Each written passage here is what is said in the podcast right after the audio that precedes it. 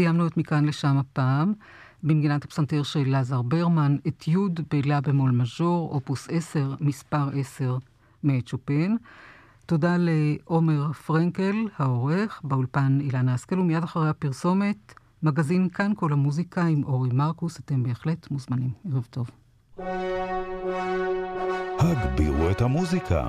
התחרות הבינלאומית ה-17 לפסנתר על שם ארתור רובינשטיין כבר כאן. השנה תוכלו לשמוע אותה בכאן כל המוזיקה.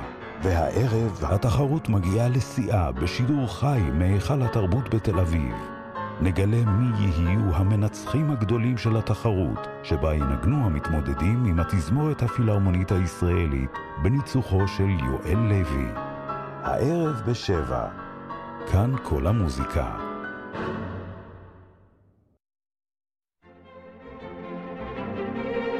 מגזין כאן כל המוזיקה עם אורי מרקוס. שלום לכם, מאזיני כאן כל המוזיקה. ברוכים הבאים למגזין שלנו, הסוקר את ענייני השעה במוזיקה הקלאסית. היום אנחנו נציג רסיטל פסנתר שייערך בשבת הקרובה במרכז עדן תמיר למוזיקה, בנגינתו של בנג'י הוכמן, ששב אלינו לביקור מולדת. נאיר גם את דמותו של זמר הקונטרטנור האנגלי ג'יימס באומן, שהסתלק מאיתנו השבוע בן 81. ונזכיר גם את דליה כהן, המוזיקולוגית, כלת פרס ישראל, לציון עשר שנים ללכתה. בין לבין נשמע כרגיל ככל שנספיק כמה מן הפינות הקבועות שלנו. על הביצוע הטכני שלנו היום אמון אסף מוסקוביץ', ואנחנו מתחילים.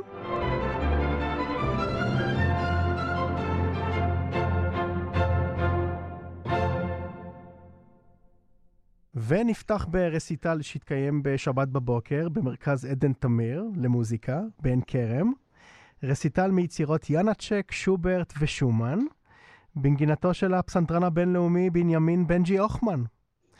ואנחנו שמחים מאוד לשוחח עם בנג'י לקראת הרסיטל הזה, ובכלל, לרגל ביקורו בארץ, שהרי הוא כבר לא מעט שנים חי ויוצר בארצות הברית, נכון בנג'י?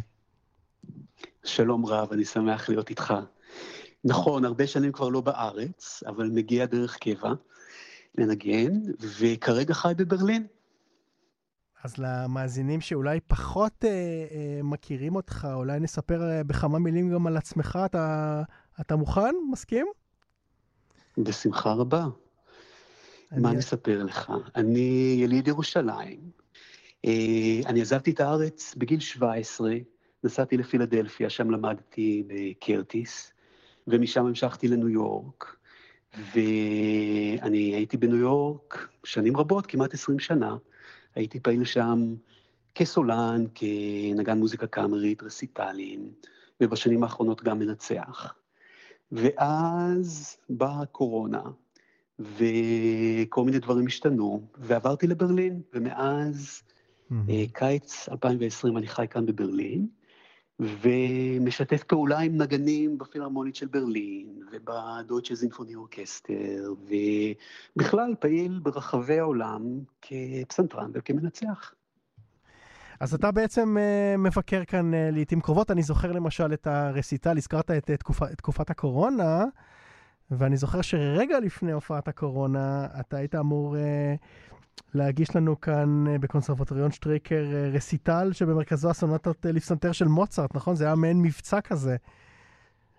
נכון, ואנחנו אפילו השלמנו את המבצע הזה בסופו של דבר, ובאמת ניגנתי את כל הסונטות של מוצרט, מכלול הסונטות לפסנתר, בשטריקר, וזה היה פרויקט מאוד מיוחד, והוא היה קשור בכלל בהתעמקות במוזיקה של מוצרט, שהתבטאה גם בהקלטה, עם התזמורת הקאמרית האנגלית בלונדון, שהקלטנו את הקונצ'רטו בדומינור ובסול מז'ור, ושם גם ניגנתי וגם ניצחתי.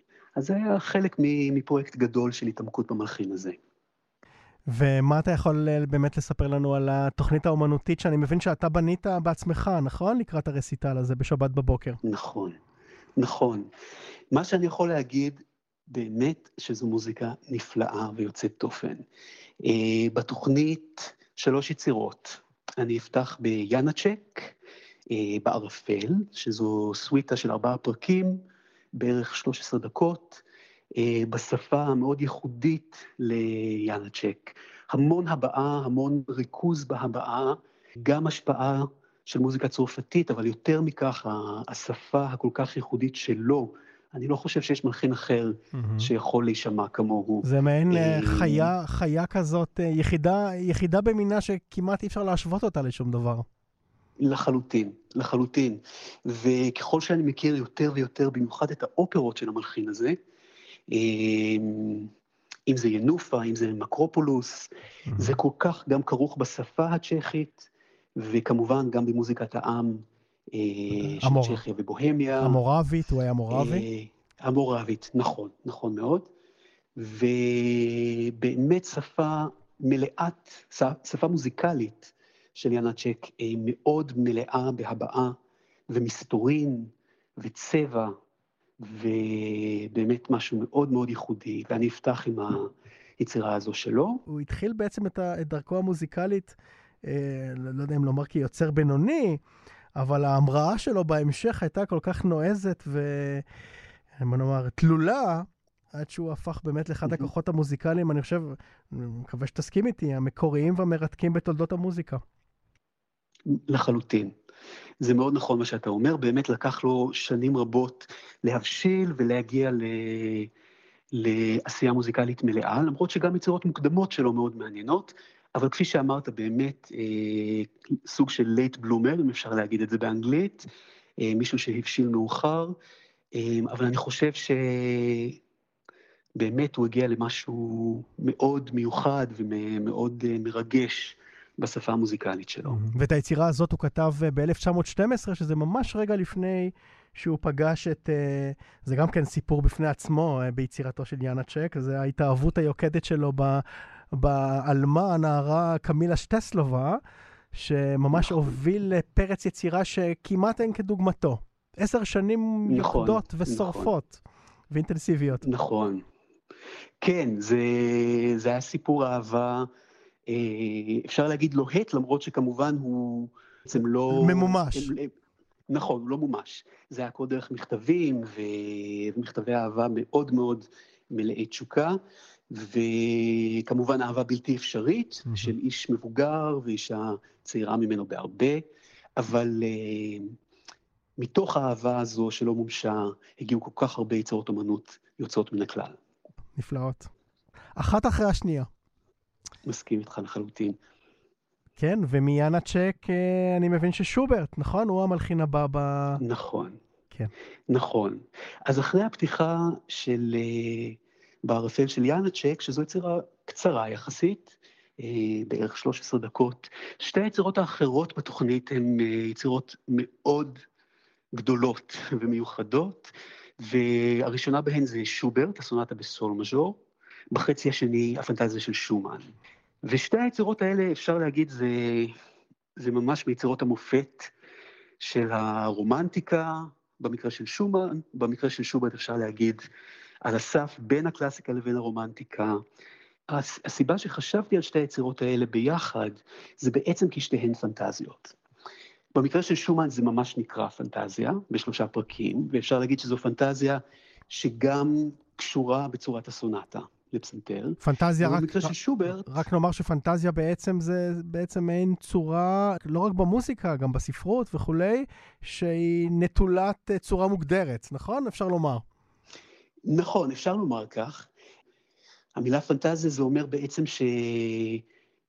זה לא שאין צורה בהכרח, אבל ש... שכוח הדמיון mm-hmm. הוא הדבר החשוב ביותר. Mm-hmm. במקרה של שומן, באמת זה, זה יצירה שמלאת דמיון וממש כמו שאומרים פנטזיה. למרות שמצד שני גם יש לה צורה, ותכף נדבר עוד על השומן, אבל במקרה של השוברט זה כאילו דבר הפוך. ולמה? כי זו בעצם סונטה בארבעה פרקים, אה, שיש לה צורה יותר מובנית, אבל כשיצאה לאור ופורסמה, אה, העורך של שוברט נתן לה את השם פנטזיה. אז אפילו שזו בעצם לא, זו לא הייתה בחירה של שוברט, mm-hmm. יש משהו בבחירה הזו שעשו בשבילו או למענו, כי במקרה של הסונטה של שוברט, הסונטה הספציפית הזו, זו יצירה שבאמת מלאת דמיון, ואפילו הפתיחה של הפרק הראשון של הסונטה של שוברט בסול מז'ור, זה משהו כל כך שמימי וכל כך מיוחד בצליל mm-hmm. ובהבעה. גם נדמה לי שזו אחת היצירות האופטימיות ביותר שלו, נכון? אני מסכים איתך, ואף על פי כן, גם בתוך האופטימיות הזו של שוברט יש רגעים קשים. כלומר, יש רגעים שמרגישים שהנפש עוברת אה, דרך קשה. ויש כן. את המשפט הידוע של, של שוברט מאחד השירים, לחן וויינן בגרמנית, שזה אומר שגם צוחקים וגם בוכים באותו זמן. כן. וזה דבר מאוד ייחודי לשוברט, האפשרות הזו של להביע דברים שהם כביכול הפוכים, אבל שהרגשות בעצם קשורים אחד בשני. ונזכיר בהקשר הזה שזו אחת מיצירותיו, קצת לומר מוזר, שהוא, שהוא כתב אותה בערוב ימיו, כי האיש בסך הכל חי 31 שנים, אבל זה מן היצירות המאוחרות שלו בכל זאת. אמנם לא כמו שלוש הסונטות האחרונות, שנכתבו ממש בשנת מותו, אבל נדמה לי שזה שנה או שנתיים לפני מותו. נכון, נכון. הוא באמת, הוא חי חיים כל כך קצרים, וזה אה, דבר שקשה להאמין לא רק כמה יצירות הוא כתב, אבל כמה יצירות מופת, כמה יצירות אה, שבאמת חקוקות בהיסטוריה של המוזיקה, בתור יצירות אה, לא רק חשובות, אבל כל כך יפות וכל כך מלאות אה, הבעה ומוזיקה מאוד מאוד נוגעת ללב. ובאמת החיים המאוד קצרים של שוברט, אה, אפילו שזו מוזיקה של איש צעיר, מרגישים גם את, ה, את החוכמה ואת ה, את הגישה אל תוך הלב למוזיקה שבאמת נוגעת עמוק. והיצירה הבאה, אני, אני יודע ששומן למשל מאוד אהב את הסונטה הזאת אה, של שוברט, נכון? לו... נכון, כן. וזה גם, גם אחד הרעיונות ואחת הסיבות שרציתי באמת את ההקשר הזה בין שוברט לשומן, כי למרות שאנחנו כל כך מעריכים עכשיו את שוברט, זה לא היה מקרה בחייו שלו. אה, לעומת בטהובן שהיה האיש הידוע בווינה והמלחין שכולם העריצו כבר בחייו, במקרה של שוברט זה היה קצת אחרת, כלומר, זה לא שהוא היה לא ידוע, אבל הוא לא היה גיבור, כמו שאנחנו חושבים על בטהובן, וכמו שחשבו על בטהובן כבר בימיו. ושומן זה היה מלחין שהבין את שוברט, ופעל רבות ל... לקדם את המוזיקה של שוברט. ולכן באמת הקרבה הזו, גם בהבעה בין שוברט לשומן, אה, היא מאוד חשובה ומעניינת.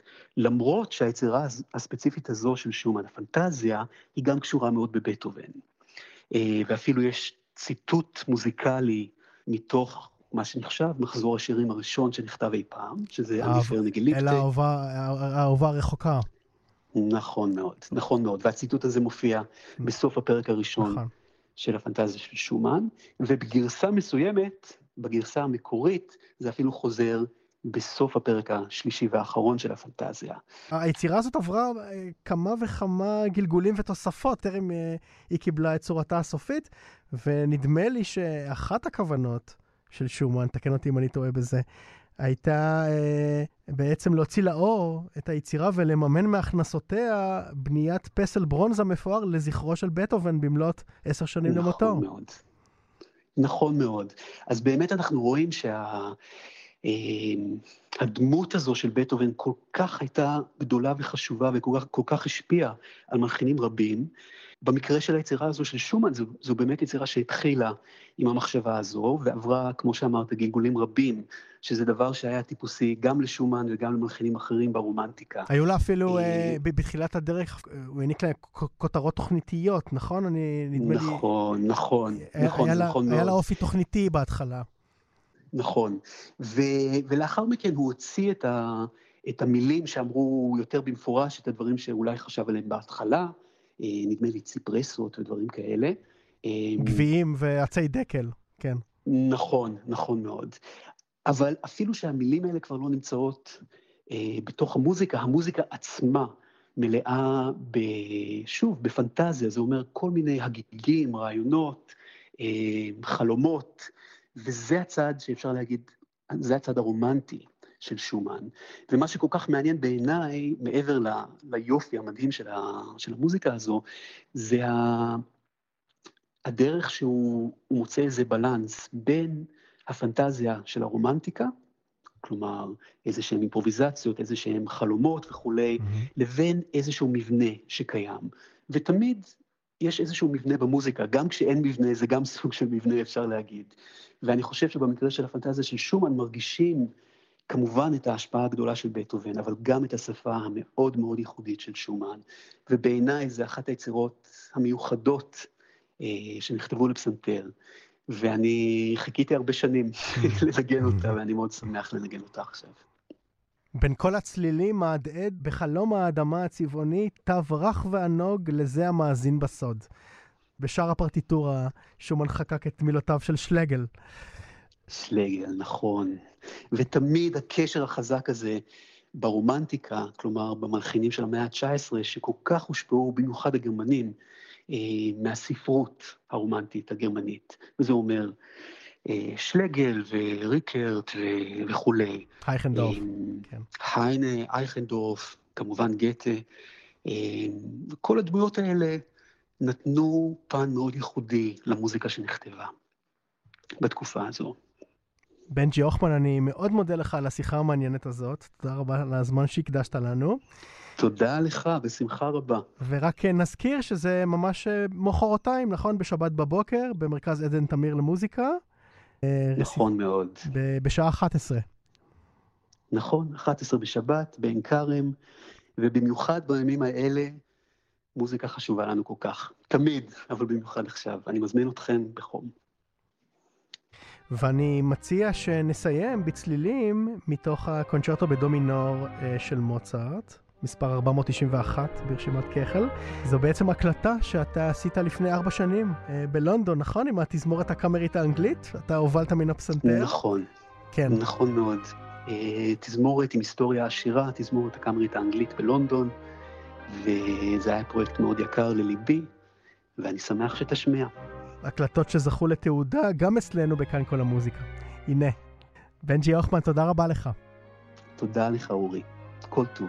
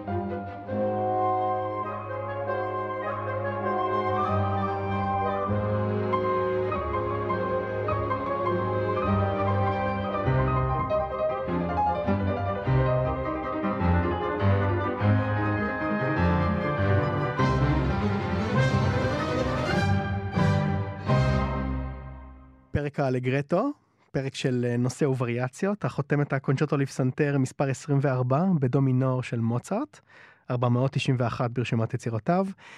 בנג'י אוחמן הוביל מן הפסנתר את נגני התזמורת הקאמרית האנגלית. ההקלטה הזאת ראתה אור בחברת אבי האנגלית אה, בשנת 2019. דיסק השבוע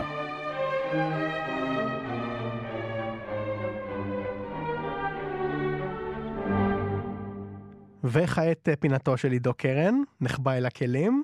עידו, בבקשה. ערב טוב אורי וערב טוב לכל המאזינים. אפילו בתוך הקטגוריה של כל המלחינים האלמוניים אי שם בחוץ, ז'אן בטיסט למואן הצרפתי עשוי, כך נראה, לתפוס מקום נידח של כבוד. האיש נולד בשנת 1751 ומת בשנת 1796, בין זמנו הכמעט חופף של מוצרט. הוא היה בעיקרו של דבר מלחין של אופרות. במהלך חייו הקצרים הוציא תחת ידיו 14 יצירות שכאלה. בתחילה נעה אחר חידושיו המהפכניים של גלוק בתחום הזה. אולם, משנכשלה האופרה השנייה שלו, אלקטרה, ניער גלוק את חוצנו ממנו. בתגובה, פנה למואן אל שניים מיריביו הגדולים של גלוק בפריז, פיצ'יני וסקיני. אולם האופרה הבאה שלו, פדרה, שביצוע הבכורה שלה היה ב-26 באוקטובר 1786 בפונטנבלו, אינה יכולה להיחשב כמבשרת את התפנית שביצע. מדובר ביצירה מהודקת מאוד, אריות קצרות יחסית, ללא סלסולים לולייניים ושאר זיקוקים דינור קוליים, שביניהן ובתוכן שזורים דקלומים דרמטיים בליווי תזמורתי. זו לא האופרה סריה שנגדה התקומם גלוק. ואם כבר מדברים על מלחינים איטלקיים בהקשרה, הרי רוסיני המאוחר וורדי הם רלוונטיים הרבה יותר. זאת אף זאת, מתוך ההרמוניה והתזמור מבצבצים להם כבר ניצנים ראשונים וברורים של התקופה הרומנטית וספציפית שלא פחות ולא יותר ממיודענו הקטור ברליוז. למואן, הדעת נותנת, אכן הקדים את זמנו. הלברית של פדרה מבוסס על מחזהו המפורסם ביותר של רסים, הנשען על מחזה של אוריפידס, וזה שואב את השראתו מהמיתולוגיה היוונית. אזכור קצר של עיקרי סיפור המעשה. פדרה היא אשתו השנייה של המלך תזהוס. לתזהוס בן, היפוליטוס, מזוגיות קודמת. פדרה מתאהבת בצעיר נואשות ועוגבת עליו, אך הוא מאוהב באחרת וצעירה ממנה, ואינו שועל לחיזוריה הבוטים. פדרה נותרת נכזבת ופגועה, ובהתקף של רגשות נקם מעלילה עליו באוזני אביו כי כפה את עצמו עליה. תזהוס נמלח אימה שפוכה, ובהתקף חרון הוא מקלל אותו ומשביע את אל הים, נפטון, להיפרע ממנו. משאלתו של האב הזועם מתממשת במלואה, ובנו מת. הדבר מזעזע את פדרה, וכך אכולת רגשות אשם היא מתוודה בפני תזהוס על כך שטפלה על היפוליטוס אשמת שווא ושולחת יד בנפשה. היצירה מתחילה ברוח מרוממת ובאווירה מבשרת טובות, אך תשוקתה האסורה של פדרה מחוללת עד מהרה מערבולת יצרית ואלימה, השואבת אל קרבה את כל הסובב אותה, וסוחפת אחריה גם את המאזינים אל תוך מסע מוסיקלי שאחריתו הטראגית נשמעת בלתי נמנעת. המסע הזה נאכן באווירה דחוסה, קודרת ומאיימת, ומקהלת הנכאים המסיימת אותו נשמעת כאילו נלקחה מסוף החלק הראשון של האופרה הטרויאנים של ברליוז. ריבוי של סולמות מינוריים, הרמוניות נועזות ושימוש נדיב בטרומבונים אינם מותירים מקום לספק. למואן לקח את הטרגדיה של רסין ברצינות גמורה, וזאת מבלי לגלוש לפתוס ובלי שמץ של חשיבות עצמית.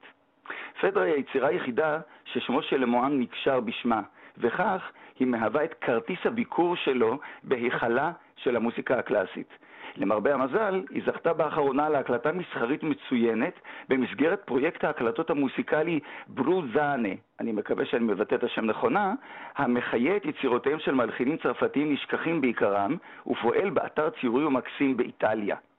מתוך ההקלטה הזו נאזין לאריה של תזאוס מתוך המערכה השלישית, Neptune, seconde ma rage, שבה הוא משביע את אל הים להיפרע מבנו. נאזין לזמר הבריטון טסיס כריסטויאניס, המלווה על ידי תזמורת פרסל בניצוחו של גיורג' ושגי. האזינו בהנאה.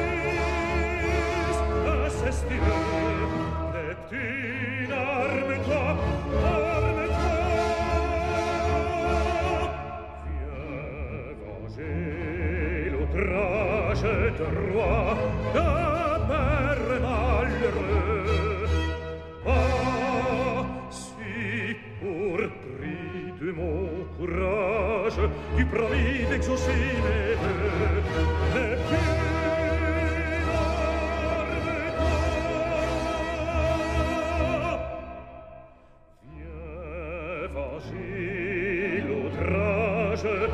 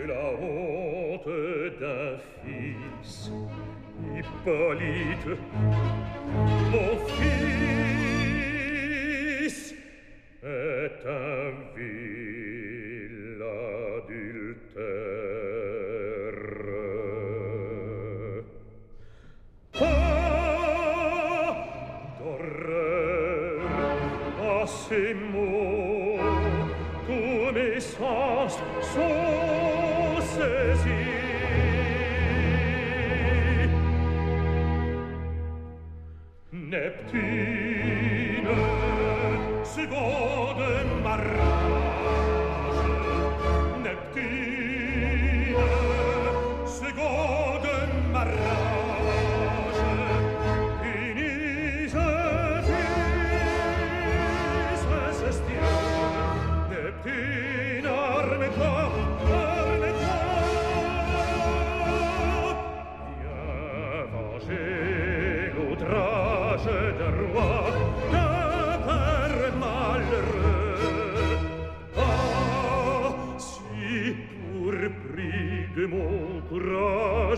ti promite exosine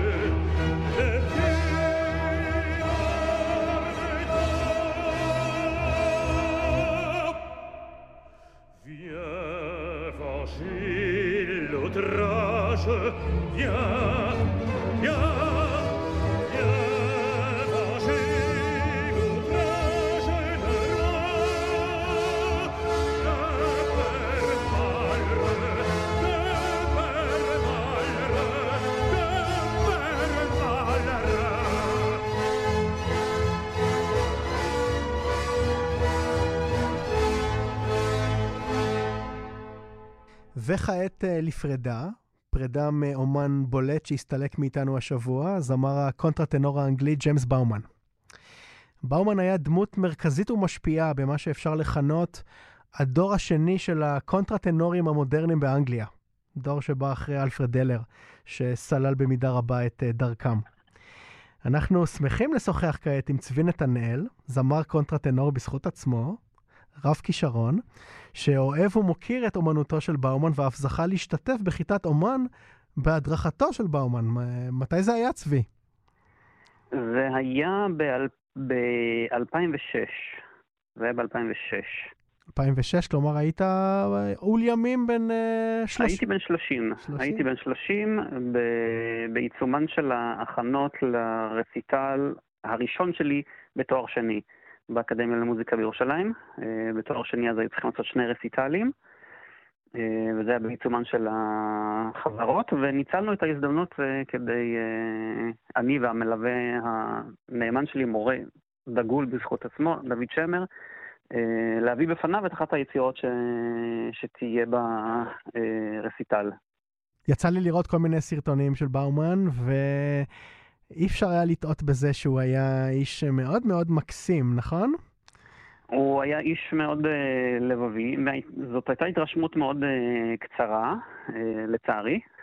אפשר להתרשם שהוא איש מאוד uh, לבבי וחם, ויחד עם זאת uh, בריטי למהדרין, עם uh, חוש הומור מאוד uh, משובח uh, כמיטב הבריטים. ומבחינה מוזיקלית באמת, איזה חותם הוא הצליח להטביע בזמן היחסית קצר שנפגשתם? מה, מה אתה יכול לספר לנו באמת על הדינמיקה הזאת שהייתה ביניכם? אני אמשיך בהתרשמות שהייתה לי מכיתת אומן שהוא עשה, שהייתה קצת יותר נרחבת, אה, ב-1998, שגם אז הוא היה אורח של אה, תזמורת הבארוק ירושלים, וניצלו את ההזדמנות לעשות מאסטר קלאסים, ואז השתתפתי כמאזין, והוא כל הזמן חזר והדגיש שהוא לא מתכוון לבוא וללמד מישהו משהו או לתקן משהו. או ללמד טכניקה, אה, הוא חזר והדגיש, I'm only here to make observations. אה, והיה לו מאוד חשוב לעבוד על, אה, על הטקסט, ואני חושב שהוא הכי מאוד אה, נהנה גם אז וגם ביחד איתי, כששרנו את היצירות הבריטיות. זכורה לי כיתת אומן מאוד יפה שהוא עשה ב-98 עם ישי שטקלר על שיר של דאולנד, וביחד איתי על שיר של פרסל, His Nature's Voice. Mm-hmm. מתוך עוד על סנטה ססיליה. כן. יצירה מאוד וירטואוזית ומאוד מאוד קשה. אני זוכר שהוא אמר לי, זה מאוד יפה שאתה רוצה לשיר את המליסמה בנשימה אחת, אבל uh, זה צריך גם להיות מעניין. את הקהל זה לא מעניין שהצלחת את הכל בנשימה אחת. והוא בהחלט עבד על, ה... על הטקסט ועל המשמעויות שלו ועל איך להביע אותו בצורה מאוד... על, על, על רוב גווניה. הוא בעצם במידה רבה היה מן המובילים אה, בתחייתה המחודשת של מסורת השירה הזו, נכון? שירת ה... איך נאמר, הקונטרטנור בעת החדשה עם אנשים כאלפרד דלר שהזכרנו, ופול אסווד, ורנה יעקובס. הוא היה... נכון, נכון. הוא בהחלט היה מן המובילים אה, בדור שאחרי אה, אלפרד דלר. בעצם לאלפרד דלר לא היו כל כך הרבה קולגות. בדיוק. אז אפשר להגיד ש... הוא די עמד שם לבדו. נכון, נכון, וג'יימס באומן, אפשר להגיד, בעצם זה הדור הראשון, אלפרד דלר היה המייסד, וג'יימס באומן והחברים שהזכרת, אה, הם היו הדור הראשון של הקונטרטנור המודרני, ואולי בזכות זה שהוא היה הבריטי אה, השנון, הוא בעצם היה חוד החנית והוא היה הדמות הבולטת בחבורה הזאת, והוא, והוא, והוא היה סטאר. הוא היה סטאר בלי להיות, אה, בלי הסטארדום ש, שמתלווה לסטארים.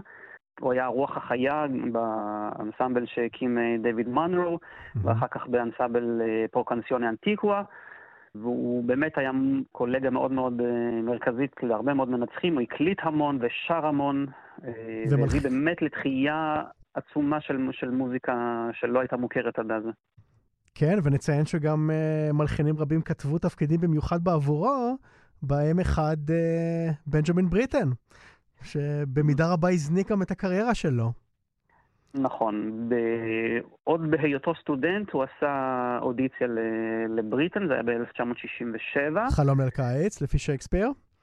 נכון, את, ה... את היצירה בריטן כתב שבע שנים קודם לכן עבור אלפרד דלר, שבאמת היה המבצע הראשון. צריך לומר שתפקיד אוברון באופרה הזאת, בריטן כתב לאלפרד דלר לקונטרטנור. נכון, התפקיד האופראי המודרני הראשון לקונטרטנור. הראשון. הראשון בהחלט, אה, וכשבריטן שמע את ג'יימס באומן עם קול הרבה יותר גדול, עם יכולות יותר גדולות מבחינה טכנית אה, והבעתית, אפשר לומר שג'יימס באומן נטל את הגלימה מדלר, אה, והוא היה ה exponent המרכזי בשנים שלאחר מכן בתפקיד הזה, של אוברון. ובריטן ממש שיפץ לו את התפקיד, נכון? ממש כתב במיוחד למידותיו. אה, אני לא באמת בקיא בגר... בגרסאות שקיימות, אבל כן. הוא בהחלט נטל את התפקיד והופיע איתו רבות. כן. אה, בשלב מאוחר יחסית של הקריירה שלו הוא אה, גם הקליט את התפקיד על גבי דיסקים. עם ריצ'רד היקוקס. נכון, עם ריצ'רד היקוקס, אבל בריטן גמל לו בכך שהוא כתב עבורו את הקאנטיקל הרביעי. שנקרא המסע של המאגי. ואחר כך גם את, ה, את התפקיד של אפולו, במוות בוונציה. אה, של הרבה הצער, תפקיד יחסית אה, מצומצם באופרה כל כך אה, ארוכה. כן. מבחינת התפקיד הראשי. האופרה האחרונה של בריטן, לפי תומאס מן. נכון, נכון בהחלט. באמת היה זמר ענק עם קול, עם קול חם ו, ומסוגנן לעילא. והוא בעצם גם היה הקונטרטנור הראשון להופיע בפסטיבל גליינדבורן, שגם בעצמו הפסטיבל הזה היה חוד החנית בהחייאת אה, מוזיקה, מוזיקה עתיקה. עתיקה, ביחד עם ריימונד לפארד. וכשהוא הופיע שם, אז אנשים באמת הופתעו, והביקורות אה, תמכו בכך שקונטרטנור זה לא קול קטן שלא שומעים אותו, קול של אה, מוזיקה קאמרית לאצילים, זה קול שבהחלט ממלא בית אופרה, וגליינדבורן זה בהחלט תיאטרון גדול. צבי נתנאל, אני מאוד מודה לך על השיחה המעניינת הזאת ועל הדברים היפים שאמרת לנו. ולפני שניפרד, אני ביקשתי ממך לבחור בקטע מוזיקלי בקולו של באומן, שאהוב עליך במיוחד. לפני שאני אגיד את הקטע, אני חשבתי במהלך השיחה, ברוח הימים האלה, שאנחנו שומעים אה, על כל מיני דמויות שמדברים עליהן שהם civil servant, אז אני חשבתי לעצמי אתמול, כשהאזנתי לו קצת לזכרו, שהוא היה ה-humble servant של המוזיקה. אה, אתה ממש שומע את זה במוזיקה. קטע שמאוד קרוב לליבי, אה, זאת הקנטטה 170 של באך, פרגניק תיארו, אה, שלווה מבורכת. קנטטה לאלט? קנטטה לאלט, באך לא כתב יותר מדי קנטטות סולו. וזאת באמת קנטטה מפוארת, קשה מאוד לביצוע, אני אומר מניסיון אישי, וכך בעצם הכרתי את ג'יימס בורמן דרך הקנטטה הזאת, ואחרי הפתיחה המאוד מאוד אה, יפה במקצב של אה, סיציליאנה ב-12 שמיניות, הקול שלו בוקע מתוך התזמורת ועולה ונוסק, אתה נכבש בזה באופן מיידי, חוץ מזה שזאת אה, קנטטה יפייפייה, ממליץ לכל אחד להאזין לה, לא משנה באיזה יום ולא לא משנה לזכר מי. נהדר. אמרנו קנטטה לאלט, רק, רק נספר למאזינים שלבאך הלותרני בעצם לא היו בנמצא זמרות, וגם לא זמרים סריסים, נכון? קסטרטי. ואת הקנטטה הזאת כנראה שהוא כתב לנער בוגר, לפי, או, או לקונטרטנור, אנחנו בעצם לא, אנחנו לא ממש יודעים. אנחנו לא ממש יודעים אם זה היה פלסטיסט אה, בסגנון כן. הבריטי, או שזה היה ילד. אם ילד שר את זה, אז הוא היה ילד מוכשר ביותר. זאת אה, קנטטה באמת שמציבה קשיים טכניים מאוד מאוד גדולים, בעיקר באריה השנייה, וזאת קנטטה מופתית. רוברט קינג, מנצח ושותפו בכמה וכמה הקלטות מופת. הקלטות רבות מאוד הוא עשה עם, אה, כן. עם אה, רוברט קינג. שיצאו בחברת היפריון כמובן הבריטית. נכון. נזכיר גם סדרה מאוד גדולה של מוזיקה של פרסל. וגם הרבה אורטוריות של הנדל שהיו נשכחות מאוד, אז אנחנו מדברים על שנות ה-80 כבר. באמת נתן שירות גדול מאוד למוזיקה. המון המון תודה. תודה רבה, צבי יקר. תודה רבה, אורי.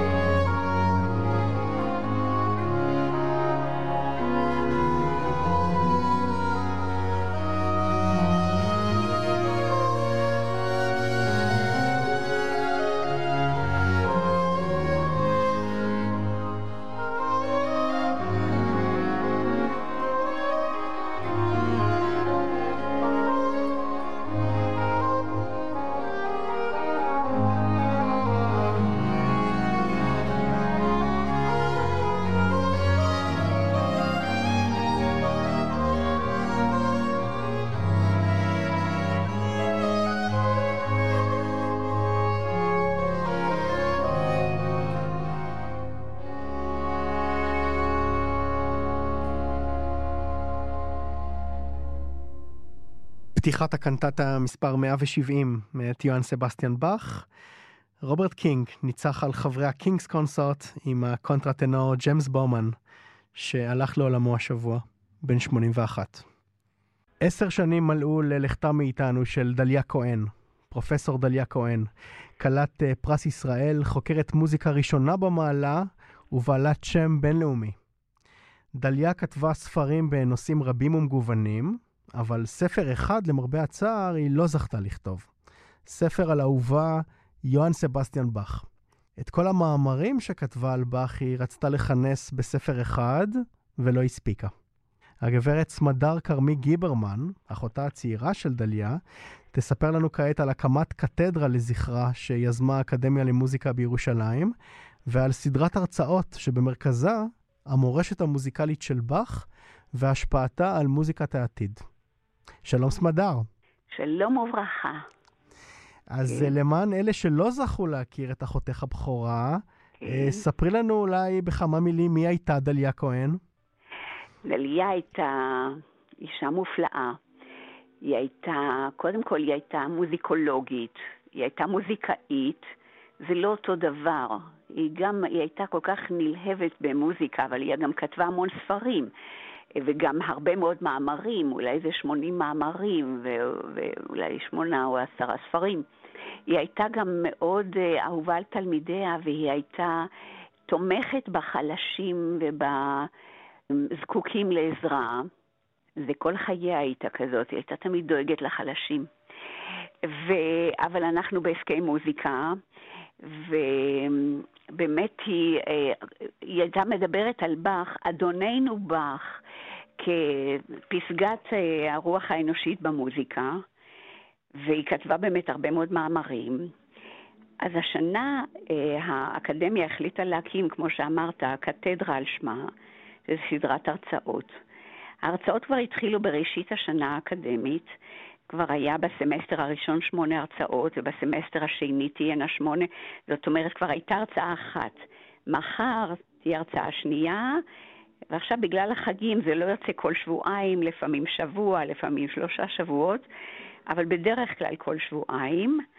והנושא באמת, יוהאן סבסטיאן באך והשפעתו על אה, כל המוזיקה קול בכף, כל המוזיקה, מוזיקת העתיד.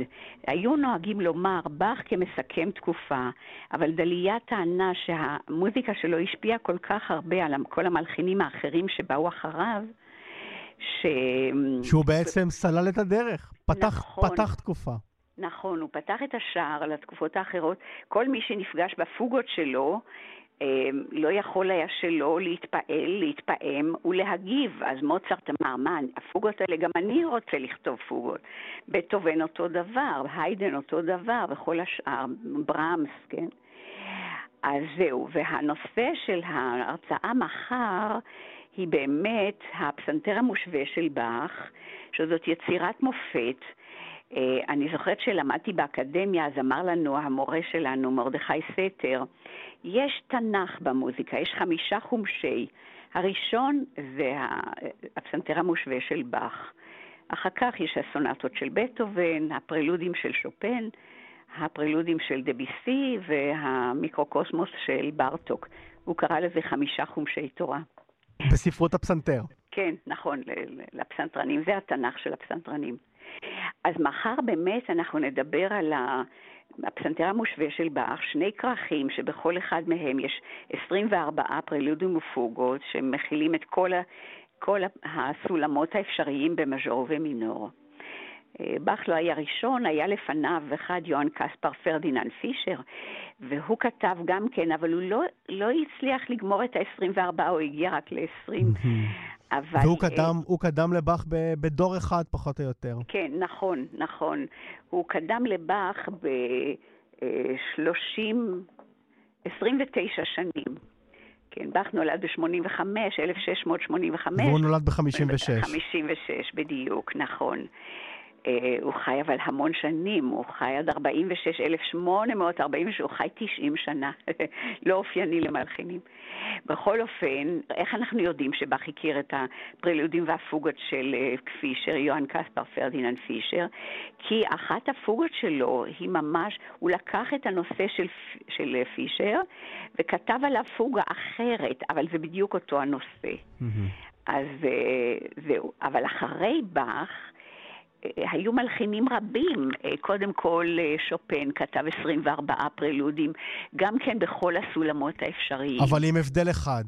כן, שהוא לא לפי הכרומטיקה, אה, קודם כל אין לו פוגות. בדיוק.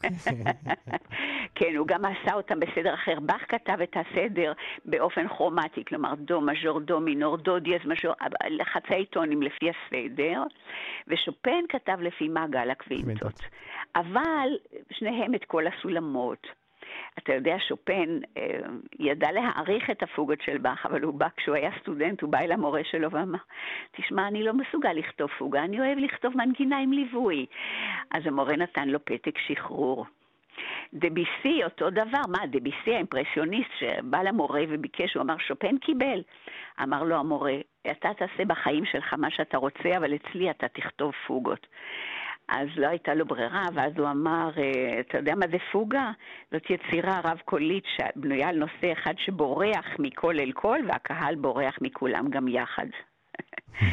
טוב, אבל, אבל מלחינים אחרים התייחסו לפוגות מאוד בהערצה וכתבו בעיקר פרלודים, פרלודים, אז שופן כתב 24, ליסט כתב 24, שרל ולרי אלקן כתב נכון. אפילו 25, הוא כתב 24 ועוד אחד רצה בסוף לחזור הביתה, אז נכון. האחרון הוא גם בדו מז'ור. ואחד, ואחד הפרלודים אה, מאוד מוכר כמעט לכל מאזיני כל המוזיקה, כאן נכון. כל המוזיקה ובעצם כל המוזיקה. כן. שהרי אות הפתיחה של התוכנית אה, נכון, של, של ריקה ברסלה, נכון. אומנות השיר הייתה אחד נכון. הפרלוד, פרלוד עתיק של אה, נעימה עתיקה של בית הכנסת. נכון, נכון ש, מאוד. של שר ולנטין אלקן, ש...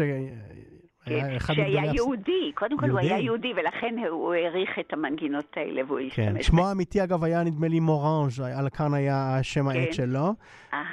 והוא היה אחד מגדולי הפסנתרנים אה, במאה ה-19, לא רק כן. מלחין מכונן. נכון, נכון מאוד, כן. וגם סקריאבין חיבר, וגם אה, דביסי אמרנו, אבל דביסי לא לפי סולמות, אבל 24. נכון, אפילו, גם... אפילו רון ויידברג שלנו. נכון, נכון, אבל גם הינדמית עוד לפניו. לודוס טונאליס, נכון. נכון, וגם שוסטקוביץ'. שוסטקוביץ', ו- שזה ורון... ממש הוא הלך לפי הדגם של באך. נכון, כן, נכון. וזהו, ו- ורון ויידברג שלנו, ואפילו, אתה יודע מה, מי שמע על המלחין נילס ויגו בנצון? הנילס ויגו בנצון, שהוא נולד ב-1919. הצלחת להכות את התקליטייה. הוא חי אה, עד 2000, והוא כתב 14 פעמים 24 פרילודים hmm. ופוגות. אבל לא הצלחתי למצוא את ההקלטות. אבל בכל אופן, יכול להיכנס לספר השיאים של גינס. בכל אופן, אה, זהו, אז, אה, אז גם לדבר מה, מה זה בכלל פסנתר מושווה. איך פתאום נולד הפסנתר המושווה בסוף המאה ה-17, והיה לפני כן, אה, במשפט אחד, דיאז לא היה במו"ל. הדיאז קצת יותר כן. גבוה כי הוא מוביל למעלה, למעלה. והבמול קצת יותר נמוך, נמוך, מוביל למטה. אז אי אפשר היה לנגן, אה, בשחורים של הפסנתר היה דו דיאז, אבל לא היה רה במול, היה מי במול ולא היה דו, רה דיאז. אז אי אפשר היה לנגן בכל הסולמות. עד שבאו בסוף המאה ה-17, אה, היה שם ורקמייסטר, אבל היו עוד כמה שהחליטו לעשות פשרה. דיאז לא יהיה ממש דיאז, במול לא יהיה ממש במול, באמצע. ועכשיו אפשר לנגן בכל הסולמות האפשריים. אז גם על זה צריך לתת את הדעת. זהו, ואז אנחנו מגיעים אל הפנינים הנפלאות האלה של הפוגות והפרלודים